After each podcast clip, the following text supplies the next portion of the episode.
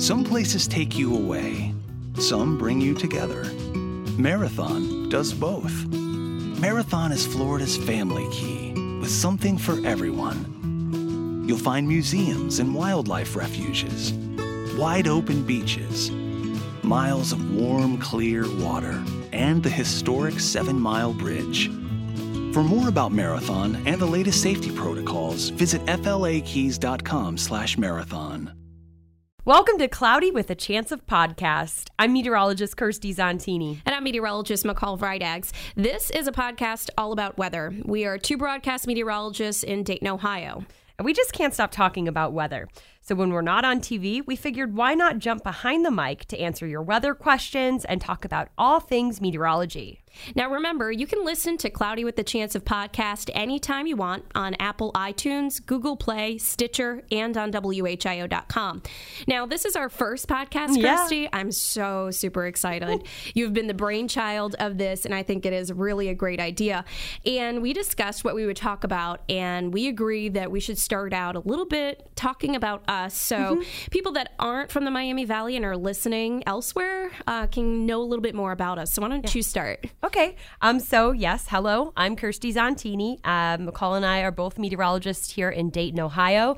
Um, I went to Ohio University. I studied meteorology and broadcast journalism there. I then studied meteorology through Mississippi State as well. My first job was in Youngstown, Ohio. I got to do some reporting and I got to do weather on the weekends.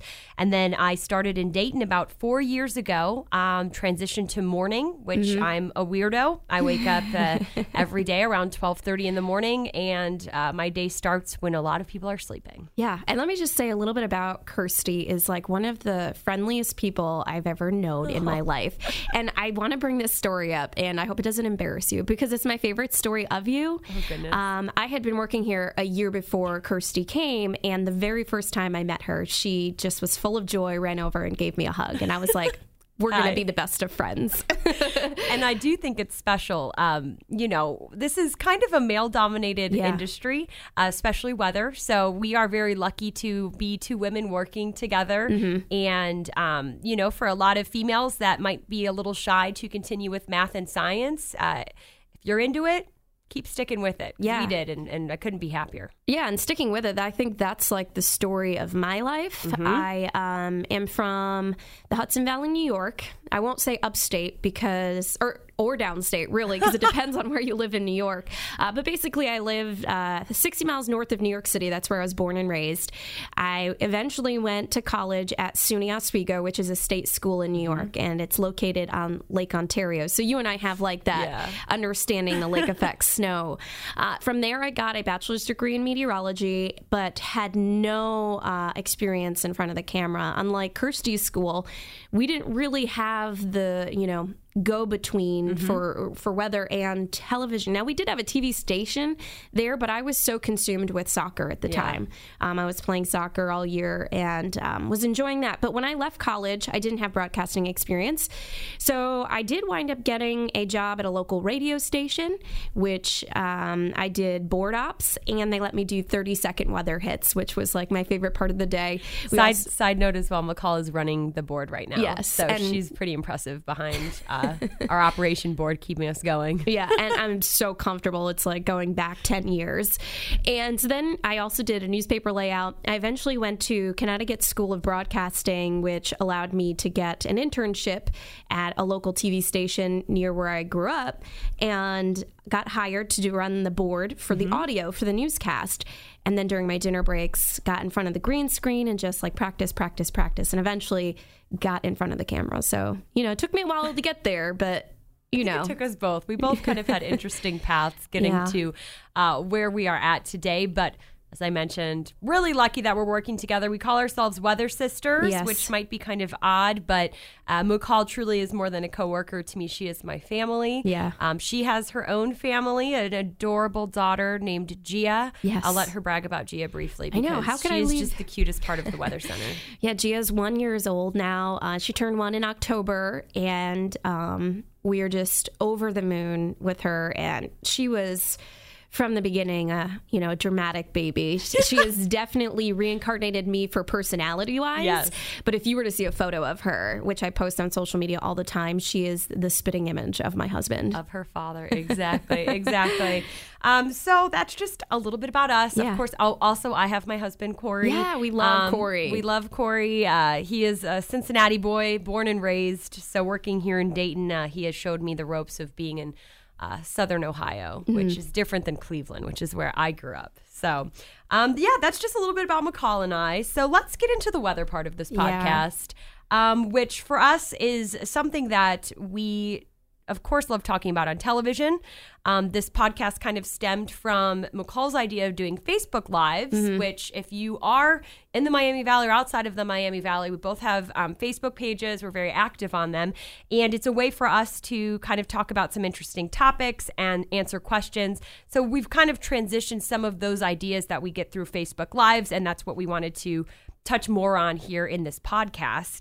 And we want to talk a little bit more about some long range things that usually on broadcast TV, I mean, we only get two minutes and 30 seconds. So we can't, Can't really get too in yeah, depth. Yeah, we can't really dig deep. But uh, February, especially in the Miami Valley and Dayton, the Dayton region, um, you know, it's a transition month for us in Ohio. It's always very interesting to start phasing out of, you know, the hardcore winter and into what could be more spring like setup. Um, and McCall and I were kind of looking at some long range models before we started the podcast. And it is definitely signaling that the core of the cold is in the west. Yep. And the eastern U.S. is in for some warmer than normal weather. And that means the potential for a lot of rainfall. Yes, which you know this week this is Valentine's Day week here that we're recording this. Uh, it is a lot of rain in the Miami Valley that we're tracking.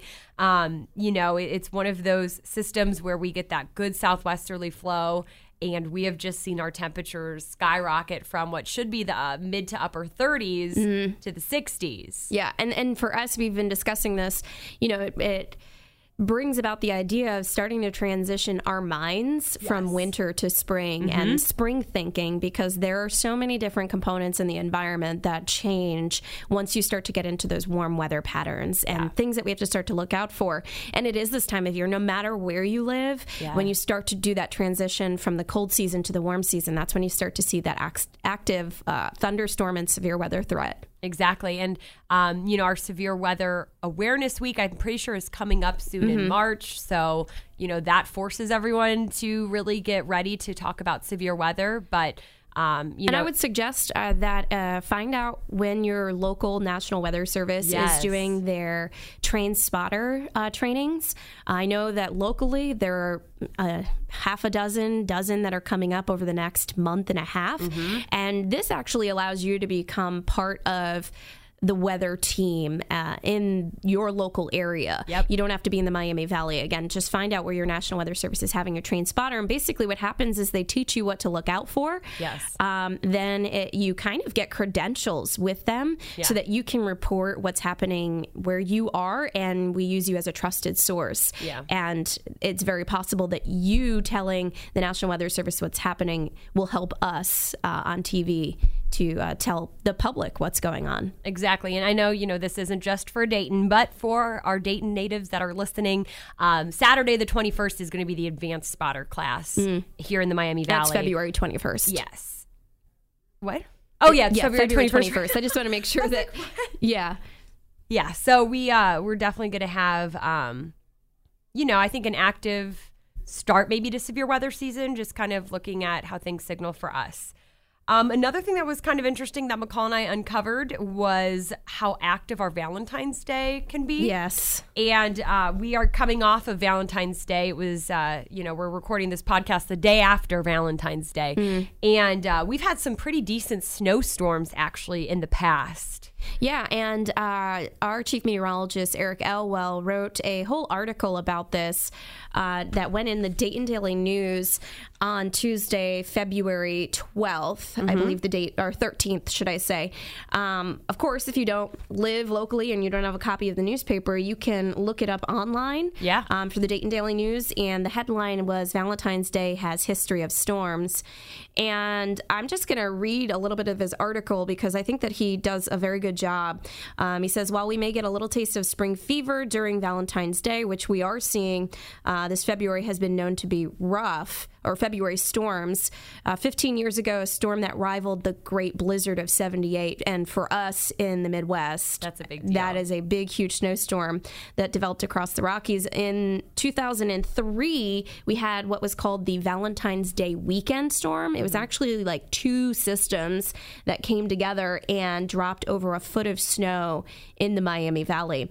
That was just one year. Yeah, we had other years. 2007 was another really big year in the Miami Valley for a Valentine's Day storm. Um, we had some cities, especially in our northern near northern Ohio, that uh, picked up a foot of snow. Which you know, don't get us wrong, we're Ohio. Of course, we get snow, but a foot of snow from one system is a big deal. So Yeah. 2007 was a very active year. Also, they had um, some very strong uh, winds as well with that system 45 mile per hour gusts. So they dealt with blizzard like conditions. Um, so that was really active. And uh, 2016 as That well. was yeah. That was probably the rem- most recent year that people remember, I'm going to assume. Yeah, and that wasn't even necessarily a ton of snow that we got, but we had a very fluffy snow. Mm-hmm. And then we had winds that were gusting, I believe, as high as 50 miles an hour um, on Valentine's Day. And that created blowing snow. We had snow squalls. And then. Uh, Unfortunately, there were a ton of pileups on the interstate, which shut down Interstate 70 in Indiana as well as in parts of Ohio. Um, and it was a deadly wreck. So, those are things that we deal with in the Midwest. Um, you know, you could see it anywhere, though. North, Northeast, I Yeah. know I grew up there, that those nor'easters get pretty intense uh, blizzard conditions. They had a blizzard earlier on in the winter this Yeah. year. Exactly. So, um, yeah, so just sometimes we like to look back if we have some interesting historical facts about the Miami Valley. And for us, it was our Valentine's Day snowstorms. So, we always like to um, talk about not only the atmosphere, but also what's going on in space and the night sky and the morning sky. And uh, something that was really uh, cool that one of our also fellow teammates, Yeah. meteorologist Brett Collar, had written about earlier this week for us um, was a solar storm that occurred. And I think it was probably a little scary for people to hear solar storm. But I mean, McCall, these are fairly common as long as they're not getting into some intense strength. This one was pretty weak, but it was very interesting. Yeah, it was a, I believe it was a G1 grading, Yep. which puts it in that minor category. And we looked it up about a, a little more than 150 solar storms happen a year. They may not necessarily always be directed towards our planet, Yes. but they do happen. And basically, uh, how this all evolves is there's all this magnetic energy within the sun. And eventually it's just too much that it forces itself out in a form of a solar flare. And we've mm-hmm. seen lots of video of these Yeah. solar flares and when that flare happens or the eruption it's called in a coronal mass ejection. It sends photons and um, particles out into space. Now if the solar flare is pointed towards earth there's the potential that it's going to bring a solar storm to our area our planet should we say. And um, typically what happens is we wind up seeing something called the northern lights when it Yeah. meets up with our magnetic fields around the planet this time around, yeah, it was a little bit stronger than, you know, we talk about typically, but again, minor grade. And, you know, there was conversation about it having impacts on satellites, uh, a little fluctuation with the power grids. Yeah. I didn't see much. No, I didn't see any reports of Reports anything of that. that? was major. And Um, for us locally, we didn't get to see the northern lights. no. So there was like an upside and a downside. For it being a little bit stronger, it would have produced northern lights a little bit further south into the mid latitudes, which Right. gives us in Ohio, the Ohio Valley yeah. a better chance of seeing northern lights. Um, but of course, we, you know, it Didn't work out. for. Yeah, it didn't work. We had cloudy skies, and it happened around sunrise. Right. But we did see lots of photos coming in Yeah. through the internet. it's always neat, uh, you know, when when these do occur, and then and you get photos uh, out of Michigan where they can have like really clear, crisp view over Mm-hmm. Yeah. the lake of of the Northern Lights. So that was really um, kind of a a cool thing to talk about this week Yeah. um, that had occurred. And another thing that I like to always keep my eye to the sky for is uh, visible planets because Mm. most people look up and they think it's stars. And if you actually look really closely, if it's not twinkling, chances are it's a planet. Yeah, and it's usually really bright Yes. compared to the other stars. Exactly. Yeah. So stars will look dim and they'll they'll kind of be twinkling and fluctuating, but a planet will shine very bright and very steady.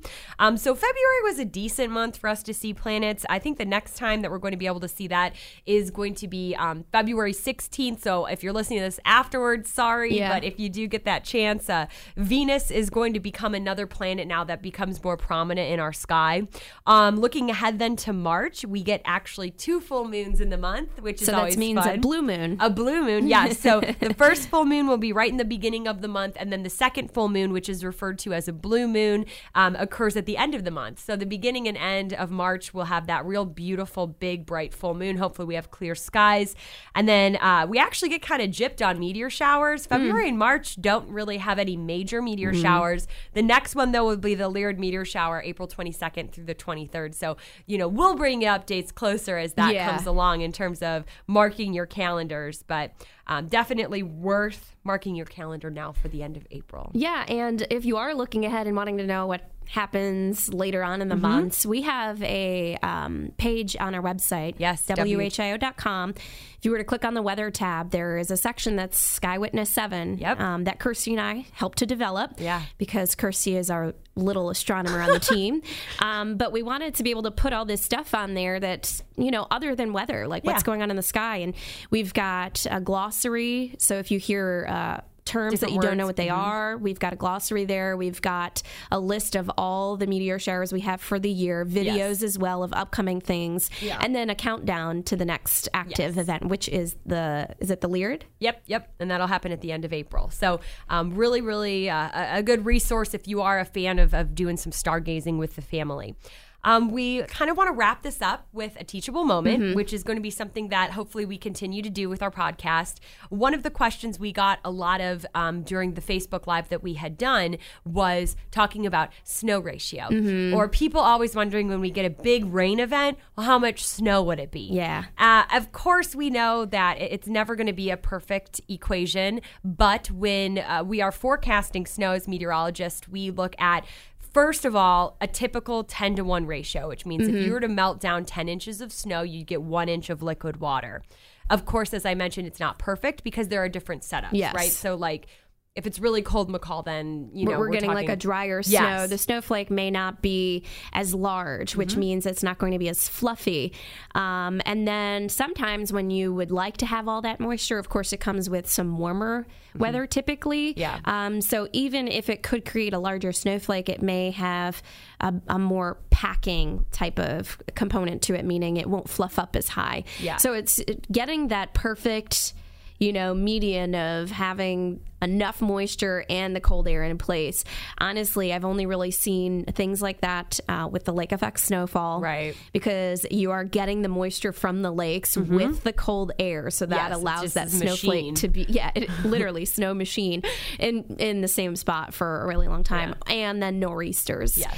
Um, you know, they ride up the East Coast, and there's usually a thin line where that rain mixes and changes over to snow. And usually, right when you get north of that Yeah. section, you can get a good snow band with some very high snow ratios. So w- uh, another thing too that's always interesting about snow ratio is sometimes that can also blow a forecast. Um, so as I mentioned, usually we start with the base of 10 to 1, 10 inches of, of snow would melt down to one inch of water.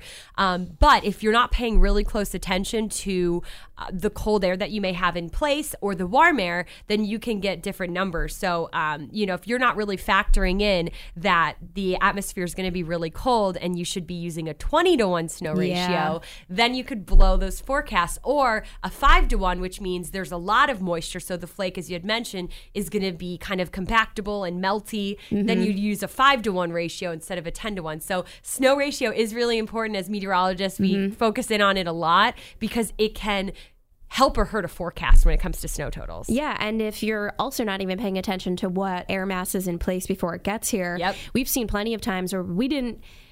Or I will say for myself, didn't realize how dry the air was Yes. before a system got here, and it literally just eats away at that initial wave of snowfall. And if you weren't factoring that in, you may have thought that you were going to get yeah, snow. blew an inch of snow. And and our in our area, you know, because we don't get uh, you know, six plus inches of snow every time it normal. snows. Yeah. You know, when you're forecasting three inches and then you only get one, I mean, Yeah. that it does tend to feel like a big difference. But, you know, some spots that normally get 10 to 12 inches, they're not complaining if it's 13 rather than 11. So thank you guys so much for joining us. Uh, this was once again the first podcast, Yes. the first Cloudy with a Chance of podcast, and uh, hopefully you keep listening. Yeah, and um, you know, check out our Facebook lives that we do. We're going to try and do them once a month. They're called Weather Wednesday. Post your questions in there because we're going to, you know, pick some for our teachable moments. Um, also, if you go to our bios on whio.com, you can find our email addresses. You can send us questions there as well if you're having difficulty finding our Weather Wednesday Facebook Live. Remember, you can always listen to Cloudy with a Chance of podcast anytime you want on Apple iTunes, Google Play, Stitcher, and on WHIO.com. Join us today during the Jeep Celebration event. Right now, get 20% below MSRP for an average of 15178 under MSRP on the purchase of a 2023 Jeep Grand Cherokee Overland 4xE or Summit 4xE. Not compatible with lease offers or with any other consumer incentive offers. 15,178 average based on 20% below average MSRP from all 2023 Grand Cherokee Overland 4xE and Summit 4xE models in dealer stock. Residency restrictions apply. Take retail delivery from dealer stock by 4 1. Jeep is a registered trademark.